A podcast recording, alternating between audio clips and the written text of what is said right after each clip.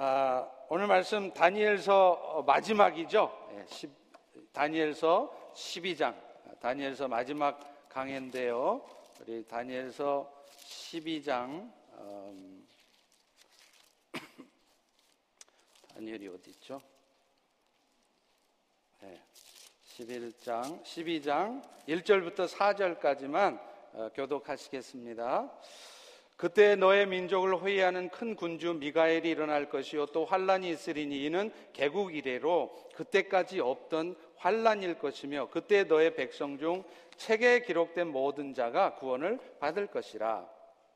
땅의 티끌 가운데에서 자는 자 중에서 많은 사람이 깨어나 영생을 받는 자도 있겠고 수치를 당하여서 영원히 부끄러움을 당할 자도 있을 것이며 지혜 있는 자는 궁창의 빛과 같이 빛날 것이요 많은 사람을 옳은 대로 돌아오게 한 자는 별과 같이 영원토록 빛나리라. 다니엘아 마지막까지 이 말을 간수하고 이 글을 봉함하라. 많은 사람이 빨리 왕래하며 지식이 더하리라. 아멘. 한국에서 제가 섬기던 교회에 제자 훈련을 하던 어떤 성도님이 간증을 하셨습니다. 자신의 신앙생활이 확 달라지게 된 계기가 있었다는 거예요. 근데 그게 오래전에 꾸었던 꿈 때문이었다고 합니다. 꿈속에서 주님께서 영광 중에 구름을 타고 나타나시는데 하얀 세마포 옷을 입고 나타나셨대요. 너무나 빛이 나서 그분이 예수님이시라는 것을 금방 알 수 있었다고 합니다. 그런데 그 예수님이 이 땅에 이렇게 내려오실 때 반대로 이 땅에 있던 많은 사람들이 예수님하고 똑같이 하얀 옷을 입고서는 공중으로 들려 올라가더라는 거예요. 그야말로 성경에서 말하는 마지막 때의 모습과 똑같습니다. 그런데 문제는 그 꿈을 꾼 자신도 수많은 들려 올라가는 사람처럼 자기도 흰옷 입고 들려 올라갈 줄 알았는데 자기는 못 올라가더래요. 그래서 너무 안타까워서 주님, 주님 하면서 안타까이 주님을 부르다가 꿈을 깼다는 것입니다. 아무리 꿈이라고 하지만 다른 사람들은 다 올라가는데 자기만 올라가지 못한 것이 너무 원통해서였는지 그분은 꿈을 깨고 나서 한참을 울었대요. 그리고 나서 깨달았습니다. 그 꿈이 계기가 되어서 내가 이렇게 신앙생활을 하고 있으면 안 되겠구나. 하나님이 나를 그런 부분들을 깨닫게 하려고 이 꿈을 꾸게 하셨구나. 그리고서는 그때부터 예배도 빠지지 않고 꾸준히 나가고 교회 안에서 봉사 활동도 열심히 하고 성경 공부도 열심히 하게 되었다는 것입니다. 사랑하는 성도 여러분, 여러분도 개 꿈이나 꾸지 마시고 허황된 꿈이나 꾸지 마시고 이런 신령한 꿈을 꾸는 여러분들 되시기를 축원합니다. 사실 오늘날 이 세상을 살아가는 세상 사람들은요. 이 세상이 마치 전부인 것처럼 살아가요. 그래서 없는 사람들이 얼마나 지금 아파하고 힘들어하는지 그들의 고통은 생각지도 않습니다. 그러고서는 어떻게 하면 내가 더 많이 가질까? 그 궁리를 하고 살아간다는 겁니다. 자신이 가진 것들을 그것이 많든지 적든지 더 힘들어하는 사람, 더 어려운 사람들을 위해서 나누는 일보다는 내 것을 어떻게 하면 빼앗기지 않을까? 내가 어떻게 하면 손해보지 않을까? 그 궁리를 하면서 살아간다는 거예요. 심지어는요, 세상 사람뿐만 아니라 우리 그리스도인들조차도 예수님이 다시 오셔서 이 세상을 심판하시고 결국에는 새 하늘과 새 땅이 이루어질 것이라는 사실은 까마득히 잊어버리고 오늘도 신앙생활을 해도 열심히 기도하고 열심히 신앙생활해서 예수님 덕 봐서 어떻게 하면 내가 이 세상의 것들을 더 많이 가지며 더 행복하게 누리고 살 수 있을까? 거기에 연연하며 살아갈 때가 많다는 것입니다. 오늘 다니엘서는요, 그런 우리들에게 분명히 선언합니다. 이 세상이 전부가 아니라는 거예요. 이제 곧 주님이 다시 오셔서 이 세상을 심판하실 것이라는 것을 말씀하고 있습니다. 오늘 다 같이 1절 다시 한번 읽습니다. 시작. 그때 내 민족을 호해하는 근군주 미가엘이 일어날 것이요. 또 환란이 있으리니 이는 개국 이래로 그때까지 없던 환란일 것이며 여러분 성경은요 이 세상이 언제까지나 계속될 것을 말하지 않습니다. 시작이 있듯 언젠가는 끝이 오게 되어 있고요. 그리고 그 끝이 다가오면 이때까지 없었던 환란보다 더 큰 환란, 비교할 수 없는 환란이 우리 가운데 있을 거라고 예언하고 있습니다. 이 세상의 마지막 때 우리가 겪게 될 이 대환란은 전반부와 후반부로 나뉘어질 수가 있는데 특별히 후반부의 환란은 오늘 본문 1절에서 말씀하고 있는 것처럼 이때까지 있었던 어떤 환란보다도 더 큰 환란이 올 것이라고 분명히 선언하고 있어요. 그때가 되면 우리 모든 성도들도 그 환란 가운데 어려움을 겪게 될 것입니다.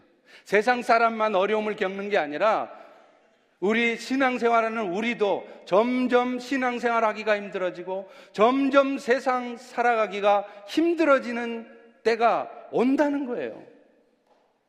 오늘 보면 7절 후반부에도 분명히 말씀합니다. 반드시 한때, 두때, 반때를 지나서 성도의 권세가 다 깨지기까지니 그렇게 되면 이 모든 일이 끝나리라.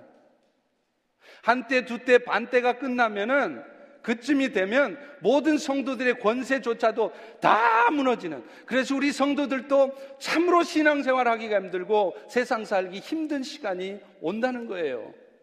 여기서 말하는 한때, 두때, 반때는 바로 7년의 대환란 중에 후반부 3년 반의 환란을 말합니다. 물론 여기서 말하는 이 때라고 하는 것이 반드시 1년을 말하지는 않습니다. 성경을 문자적으로 해석하려는 경향이 있는 세대주의자들 입장에서는 이것이 딱 1년이기 때문에 7년의 대환란도 딱 7년 온다고 생각하지만 대체적으로 대부분의 성경학자들은 그 7년은 딱 7년이 아니라 어떤 일정한 시간을 의미한다고 말을 합니다. 어찌됐건 이 대환란의 시간이 반드시 있을 것이라는 것, 이거는 분명한 사실이라는 거예요. 여러분, 이거는요, 지금으로부터 2500년 전에 하나님께서 다니엘을 통해서 예언하셨을 뿐만 아니라 지금부터 2000년 전에 예수님을 통해서도 이미 말씀하신 바예요. 마태복음 24장 21절에 보면 이렇게 말합니다. 이는 그때에 큰 환란이 있겠습니다. 창세로부터 지금까지 이런 환란이 없을 것이고 후에도 없을 것이다. 그런데 알고 보면요. 우리가 살고 있는 지금 이 세상이 그런 모습이 점점 나타나고 있다는 겁니다. 물론 아직 대환란의 정도는 아닐지라도 이미 여러분이 살고 있는 이 시대가 마지막 때에 거의 도달했다는 것을 우리는 알 수 있어요. 지금도요. 성경의 예언 그대로 처처에 기근과 지진이 있습니다. 지질학자들의 보고에 의하면 지난 22, 20세기 동안 있어 왔던 지진의 횟수보다 최근에 20세기 이후에 일어났던 지진의 횟수가 몇 배는 더 많대요. 또 문명이 발달함에 따라서 오늘날 세상에 얼마나 물자가 풍부해졌습니까? 지금 얼마나 미국이 살기 좋아졌습니까? 그런데요, 이렇게 물자가 풍부해진 그래서 살기가 이 편해진 이 시대에도 18억 명의 어린아이들 중에 무려 3억 명의 어린아이들이 성경의 예언 그대로 굶어서 죽어가고 있습니다. 또 마태복음 24장 9절에 이렇게 예언하고 있죠. 너희가 그때가 되면 내 이름 때문에 모든 민족에게 미움을 받으리라. 여러분, 오늘날 교회를 향한 세상의 공격은요, 장난이 아닙니다. 물론 오늘날 교회가 욕을 먹는 이유가 있어요. 교회가 빛과 소금의 사명을 감당하지 못하기 때문에 그래요. 그러니 교회가 세상을 걱정해야 되는데 오히려 세상이 교회들을 걱정해요. 그런데 여러분 아십니까? 사실은요, 초대교회 때도 오늘날 현대교회처럼 똑같이 악한 모습들이 있었다는 겁니다. 그때는 그런 교회 안에 악한 모습이 없고 오늘날 지금 이 시대만 교회 안에 아주 악한 일들이 있는 것 그거 아니에요. 어차피 지상교회는 불완전하기 때문에 초대교회 때나 오늘날이나 똑같이 씁니다. 지금 조금 더 많을 뿐인 것이죠. 그런데도 오늘날 교회들이 유난히 욕을 먹고 세상의 지탄을 받는 이유가 뭘까요? 마지막 때가 되면 사탄이 교회를 향해서 집요하게 공격할 것이라고 교묘한 전략을 사용해서 교회들을 무너뜨릴 것이기 때문에 그렇게 말씀하고 있기 때문에 그런 것입니다. 그렇지만 여호와의 천사는 다니엘에게 이렇게 말씀합니다. 1절 말씀이죠. 그때 너의 민족을 호위하는 큰 군주 미가엘이 일어날 것이요. 그래서 그때 네 백성 중에 책에 기록된 자들은 하나도 놓지 않고 결국에는 구원을 다 받을 것이라. 하나님은 비록 마지막 때가 되면 우리 성도들에게조차 환란의 시간을 줄 것입니다. 그러나 중요한 것은 그 환란의 시간을 우리가 잘 통과하고 믿음으로 이겨낼 수 있도록 하나님이 우리를 도와주신다는 거예요. 그래서 천사장 미가엘을 보내서 그 환란의 시간을 뚫고 갈 수 있도록 하신다는 것입니다. 미가엘은 계시록 12장 7절부터 9절에 보면 하늘에 있는 천사장이라고 나와요. 사탄과 싸우는 자입니다. 그래서 하늘에 전쟁이 있으니 미가엘과 그의 사자들이 용과 더불어서 싸울 것이라. 그렇지만 그 용과 그 사자들이 그 미가엘을 이기지 못한다는 거예요. 그래서 큰 용이 내쫓긴다는 것입니다. 큰 용이 뭐냐? 옛뱀, 곧 마귀라고도 하고 사탄이라고도 하는 온 천하를 꿰는 자라는 거예요. 그렇기 때문에 오늘 우리 성도들도 마지막 때가 되면 환란의 시간을 통과하겠지만 하나님께서 우리에게 호위무사를 미가엘을 보내주셔서 그 어려운 환란의 시간을 통과하게 해 주신다는 것입니다. 할렐루야, 할렐루야. 여러분 대통령만 경호원이 있고 호위무사가 있는 것이 아닙니다. 우리 옆에 분들한테 한번 격려해 주십시오. 당신도 몰라서 그렇지 호위무사가 있어. 이어서 오늘 본문 2절도요. 그때가 되면 어떤 일이 일어날 것인지를 말을 하고 있어요. 우리 다 같이 2절을 읽습니다. 시작. 땅의 티끌 가운데서 자는 자 중에 많은 사람이 깨어나 영생을 받는 자도 있겠고 수치를 당하여서 영원히 부끄러움을 당할 자도 있을 것이며 여러분 우리는요, 부활하면 그 부활은 예수 믿는 자만 부활할 것이라고 생각해요. 그런데 그렇지 않습니다. 예수 안 믿고 죽어서 지옥 가는 사람들도 부활을 해요. 그런데 다만 오늘 말씀에 보면 예수 믿고 죽은 자들에게는 영원한 생명으로 부활하는 것이고 예수 안 믿고 죽은 자들은 다시 살아나기는 하는데 뭐 하려고 살아나느냐? 심판을 제대로 받고 이제 영원한 지옥 형벌을 받으려고 다시 살아나게 된다는 것입니다. 그래서 오늘 본문 3절은 이렇게 말씀하고 있습니다. 지혜 있는 자들은 궁창의 빛과 같이 빛나게 될 것이라.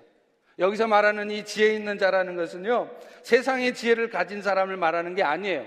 머리 좋고 공부 많이 한 사람, 그 사람들이 하늘의 별과 같이 빛나게 될 것이다. 그 말이 아닙니다. 하나님의 은혜로 예수를 믿고 그래서 오늘 또 신실하고 경건한 삶을 사는 신앙인들을 말해요. 그래서 예수께서 주신 그 지혜를 가지고 살아가는 그리스도인들은 결국에는 결국에는 우주의 빛과 같이 빛나게 되는 날이 올 것이라는 것입니다.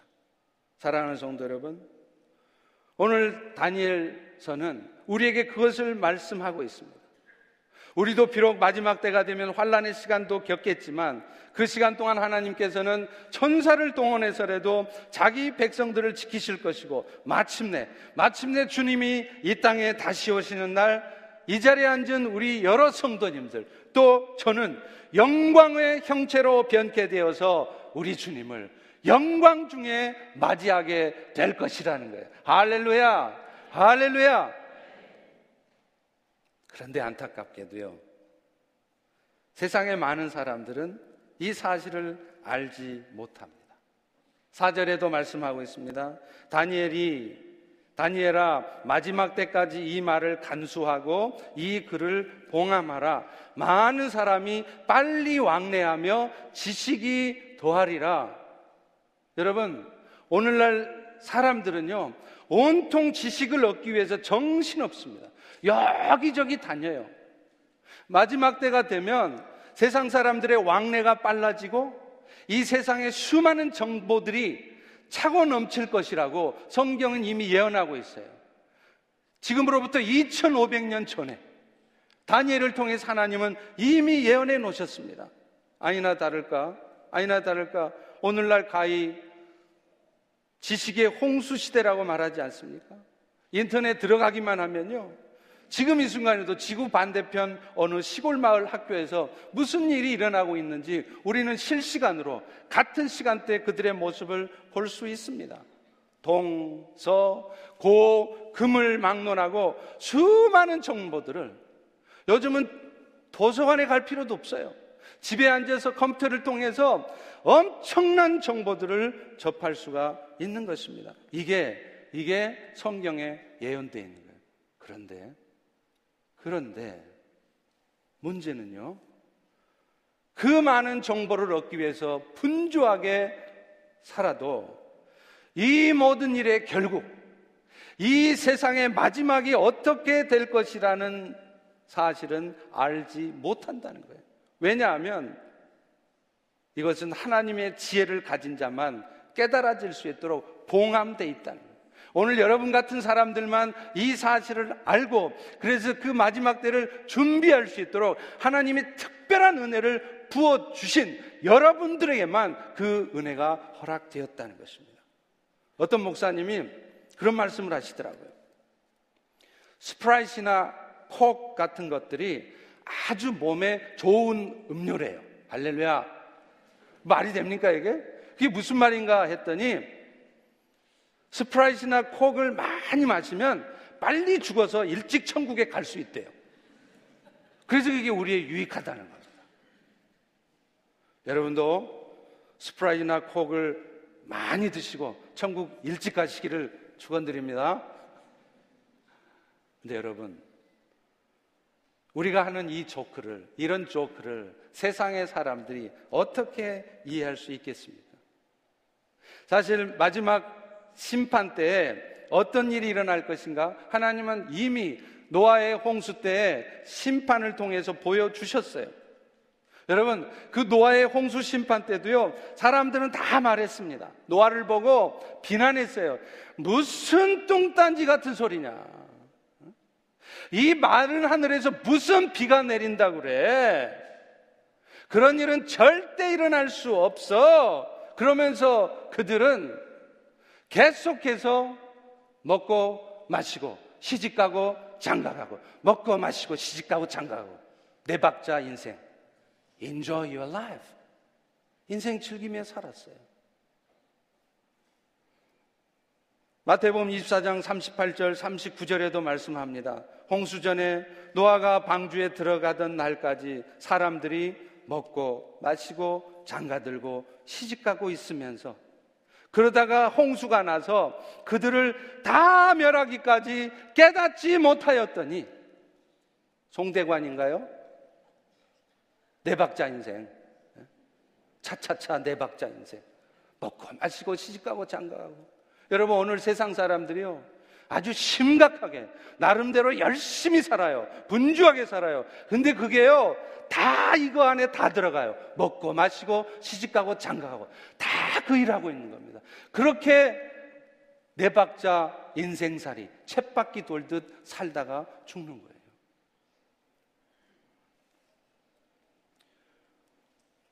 그들은 홍수 심판이 시작되어서 멸망을 당할 때까지 노아의 말을 듣지 않았습니다.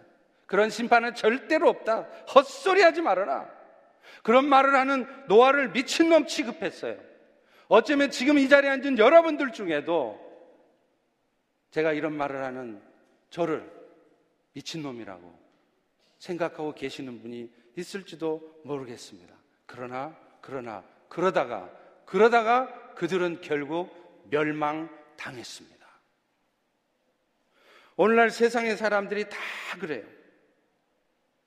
이런 일들이 마지막 때가 되면 생길 것이라고 아무리 말해도 세상의 사람들은 알아듣지를 못합니다. 왜요? 하나님의 지혜가 없기 때문이에요. 세상에 박사학위를 10개를 갖고 있어도 이 말을 알아듣지를 못해요. 그런데 오늘 하나님의 은혜를 입어 이 자리에 앉아 있는 우리 모두는 이 사실을 알고 있습니다. 그리고 믿고 있습니다. 하나님이 주신 지혜 덕분입니다. 할렐루야. 이것이, 이것이 은혜가 아니고 무엇이겠습니까? 자, 그렇다면요. 이 세상의 모든 일들의 결국이 이렇게 될 것이라는 것을 알고 있다면, 그것을 알게 되었다면, 오늘 우리는 어떻게 살아야 할까요? 오늘 본문 3절 후반부에 그 답이 있습니다.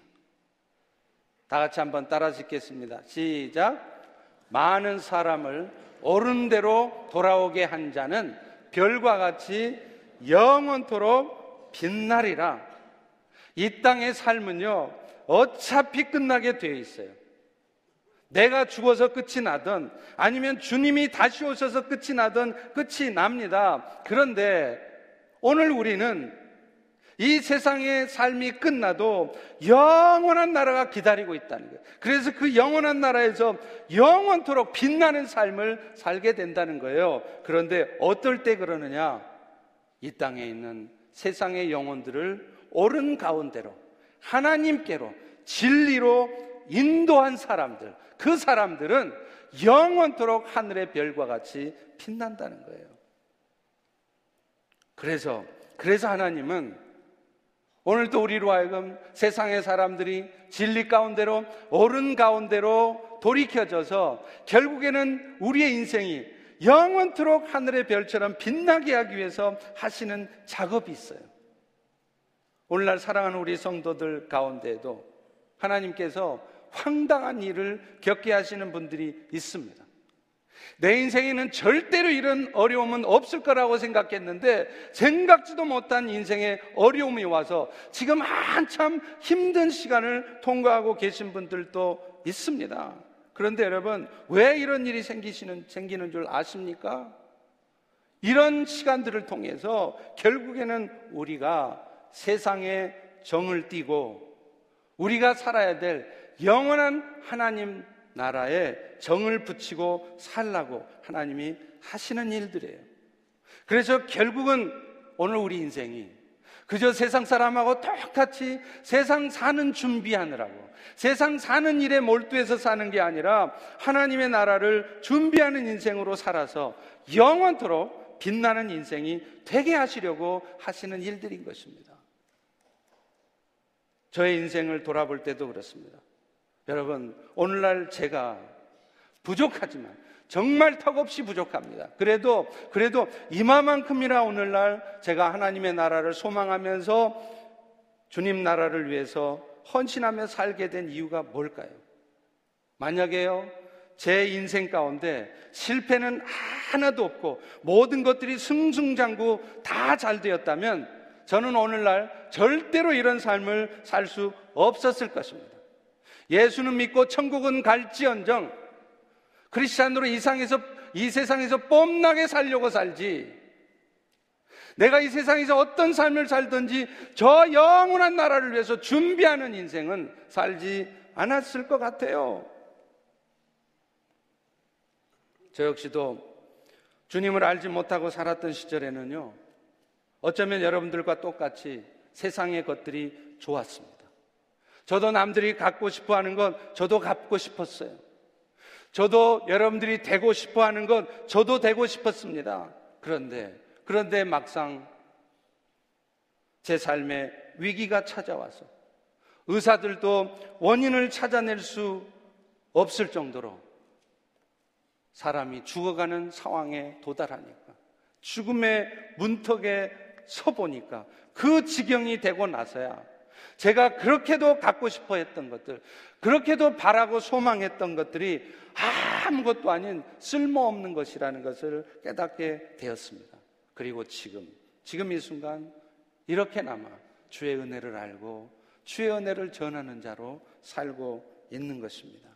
사랑하는 성도 여러분, 오늘도 여러분의 인생 가운데도 어쩌면 이런저런 어려움들이 있을 것입니다. 근데 그것도요, 결국은 우리의 인생이 어찌하든 세상에 빠져서 값없는 인생으로 사라지는 것이 아니라 저 하늘에서 영원토록 빛나는 그런 값진 인생이 되도록 하나님이 하시는 일들이에요. 그렇다면 오늘 여러분의 인생의 문제 앞에서 지나치게 염려하지 마십시오. 여러분이 당한 일을 너무 억울하게 생각하지 마세요. 계속 말씀드린 것처럼 인생을 최선을 다해서 신중하게는 사시되 여러분 앞에 벌어진 인생의 문제를 보고 여러분 앞에 벌어진 인생의 상황을 보고 너무 심각해 하지 마십시오. Don't be serious. Be cautious. Be careful. But don't be serious. 제가 여러분들이 지금 겪고 있는 일들 때문에 여러분 역시 어느 순간 여러분도 모르는 사이에 여러분의 인생의 목적이 바뀌게 될 것입니다. 그래서, 그래서 하늘의 별과 같이 영원토록 빛나는 인생이 될 것입니다. 하나님이 그것을 위해서 오늘도 여러분 인생 가운데 역사하고 계시는 것입니다. 그렇다면 이 모든 일의 결국을 들은 우리들, 내 개인의 인생에 이런저런 일들이 벌어지는 궁극적인 이유가 무엇인지를 들은 우리들, 우리들은 어떻게 살아야 할까요? 전도서 12장 12절과 13절에 이렇게 말씀합니다. 내 아들아, 또 이것들로부터 경계를 받으라. 많은 책을 짓는 것은 끝이 없고, 많이 공부하는 것은 몸을 피곤하게 하느니라. 일의 결국을 다 들었으니 하나님을 경외하는 마음으로 그의 명령을 지킬지어다. 이 모든 세상이 결국은 끝나는 세상이고 영원한 나라가 우리에게 올 것이라는 것을 우리가 분명히 안다면 오늘 우리가 지금 할 수 있는 일은 무엇입니까? 말씀하신 것처럼 이 세상의 주인이신 하나님의 말씀대로 하나님의 명령대로 살아가라는 거예요. 여러분 공부 많이 하지 마세요. 왜 이렇게들 공부하세요? 책도 쓰지 마세요. 성경이 말하고 있잖아요. 책을 짓는 것은 끝이 없고 많이 공부하는 것은 몸을 피곤하게 하느니라. 그래서 제가 공부를 잘 안 하잖아요. 책도 저는 안 써요, 목사가. 목사들 다 책들 쓰잖아요. 저 책 안 써요. 그렇다고 성경대학도 안 하려고 하지는 마십시오. 에베소서 4장 말씀에도 너희가 아는 것과 믿는 것의 하나가 되라라고 말하고 있어요.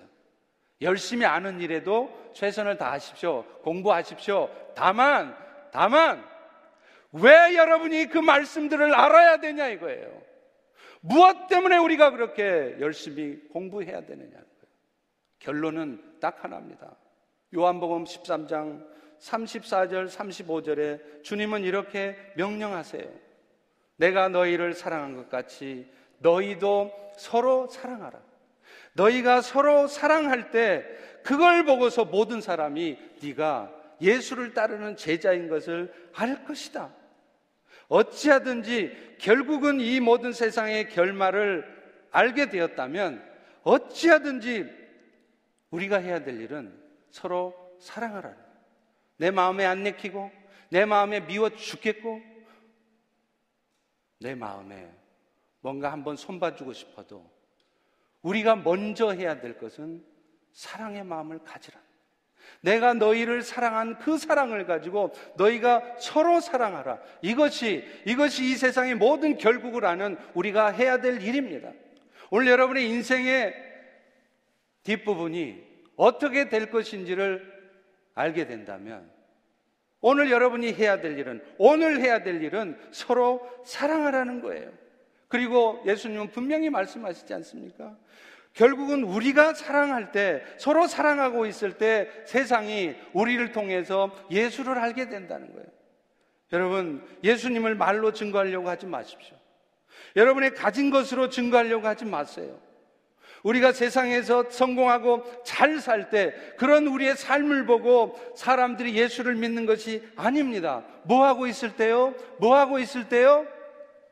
여러분이 육신의 질병 가운데 있어도 돈 못 벌어도 세상에 성공 못 하고 있어도 서로 사랑하고 있을 때 서로 사랑하고 있을 때 세상은 여러분을 통해 예수를 본다는 거예요. 그것이 이 마지막 때 우리가 해야 될 일입니다.